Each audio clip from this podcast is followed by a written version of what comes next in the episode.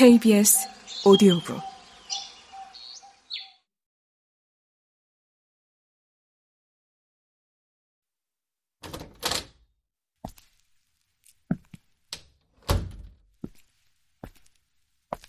어느 날 닥터백이 수술 시작보다 반 시간 일찍 병원 문을 열고 들어오셨다. 그의 손에는 검은색 비닐봉지가 들려 있었고 내 시선이 그 봉지로 간 것을 알고 말씀하셨다. 이거 트윈키인데 닥터정 주려고 가져왔어. 맛있어서 나는 하루 한 끼는 트윈키로 해결해. 속에는 하얀 크림이 들었지만 겉은 노란색 빵이어서 닥터정처럼 외모는 동양인이지만 서양 사람처럼 사는 사람을 트윈키라고 한대. 내게 주시려고 가져오셨다면서 서양인 흉내내는 동양인. 그것도 나를 꼭 집어 서슴없이 도매금으로 넘기는 닥터백을 아무리 이해하려고 해도 도저히 안 됐다. 같은 한국 사람끼리니까 괜찮지만 트윈키 얘기를 백인이 동양인을 상대로 했다면 인종비하로 고소당할 수도 있다. 크리스털은 한 번도 자기가 한국인이라는 생각을 해본 적이 없었다는데 나이가 들면서 정체성에 문제가 생겼다고 했다. 어떤 미국 사람은 자기가 영어를 완벽하게 하는 것을 보고 어떻게 그렇게 영어를 잘하는지 어디서 배웠는지 물었다고 했다. 나는 갑자기 닥터백이 얘기하신 트윈키 생각이 나서 그녀도 나처럼 결국 트윈키로구나 하는 생각에 혼자 웃었다. 크리스털의 집 벽에는 고갱이 타이티 섬에서 그렸다는 우리는 어디서 왔으며 무엇이고 어디로 가는가 라는 그림이 걸려 있다. 그녀의 집에 놀러 가서 그 그림을 볼 때마다 트윈키인 나는 어디서 와서 어디로 가는지 생각하지만 내 아버지가 누군지도 모르는데 무슨 재주로 내가 어디서 왔는지 알 수 있겠는가? 평생 아버지란 존재와 관계없이 살았던 내 인생에 갑자기 나타난 사람이 닥터 백이었다.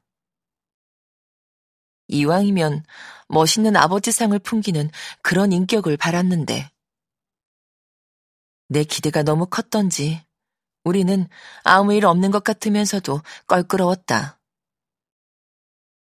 그런 닥터백이 한마디 없이 내 앞에서 사라진 후 나는 그분의 빈자리가 너무 크다는 것을 알았다.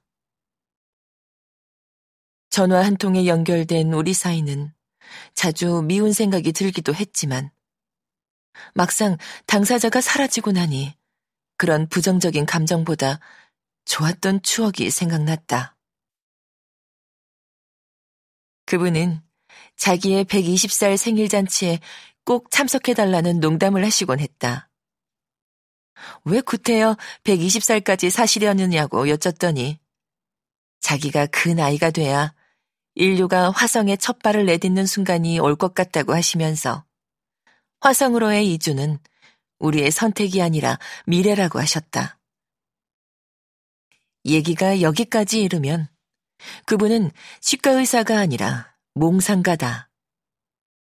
그러고 보면 가끔 동화처럼 들려주시던 얘기가 어쩌면 모두 사실일지도 모른다는 생각이 들었다. 훌륭한 치과 의사이면서 왜 그렇게 변변찮은 인생을 사셨을까 생각해 본다.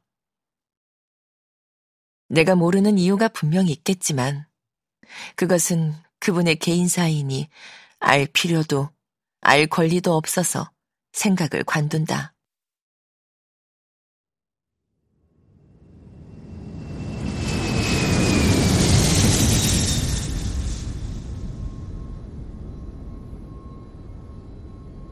(10년쯤) 전에 학회 일로 한국에 간 적이 있었다.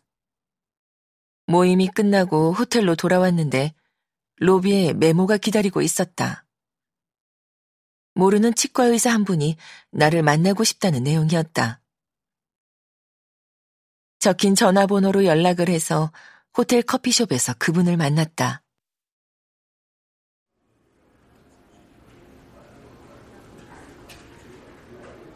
자기 대학 동기가 미국에서 치과 의사를 하다 은퇴했는데 마침 우리 병원이 있는 샌피드로에 산다며 손이 필요하면 그 친구에게 부탁하면 좋겠다고 하셨다. 나이 드신 점잖은 분의 부탁이어서 연락처를 적은 종이를 정중히 지갑에 넣고 그러겠다고 대답했다. 미국에 돌아와서 그 일은 까맣게 잊어버렸는데 갑자기 잇몸 수술 계획이 잡히면서 손이 모자랐다.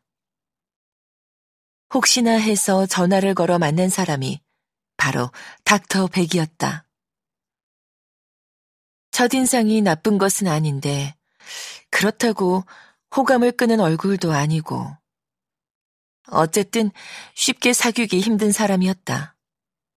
게다가 고집이 세고 겸손한 것 같으면서도 거만한 태도와 말씨는 상대방을 편하게 하지 않았다.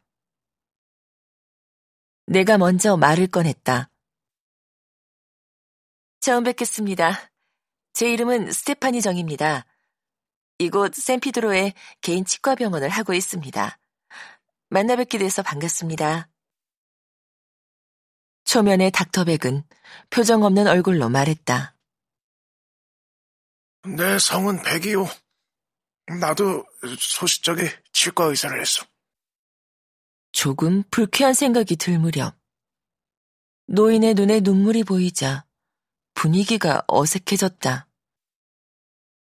한국에서 뵌 닥터 남궁객일께서 선생님의 연락처를 주셨어요.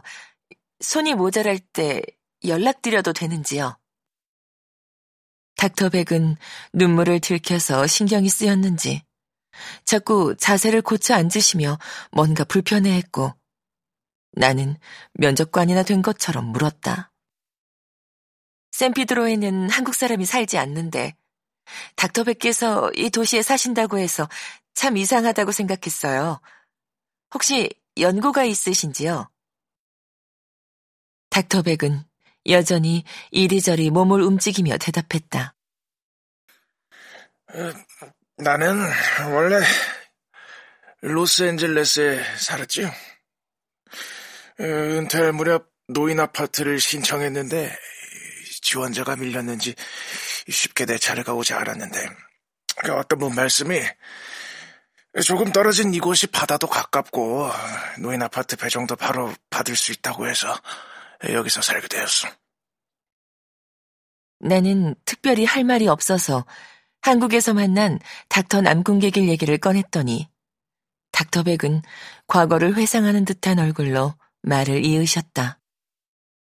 그 친구하고는 의대 동기요. 학생 때는 친하게 지냈는데 지금은 아주 가끔 죽었는지 살았는지 확인 전화 정도 합니다. 어, 마침 이곳에서 치과 병원을 하시는 한국인 닥터가 치의학회 회의차 한국에 가신다는 사실을 우연히 알게 됐어요. 그, 내가 가깝게 살고 있으니 필요하실 때 파트타임 거리를 주시면 용돈이라도 벌어보려고 그 친구에게 연락해서 닥터 전께 다리 좀 놓아달라고 부탁했지요. 우리의 첫 만남은 그렇게 이루어졌고 그때부터 우리는 한 달에 한 번 혹은 두 번씩 머리를 맞대고 수술을 했다.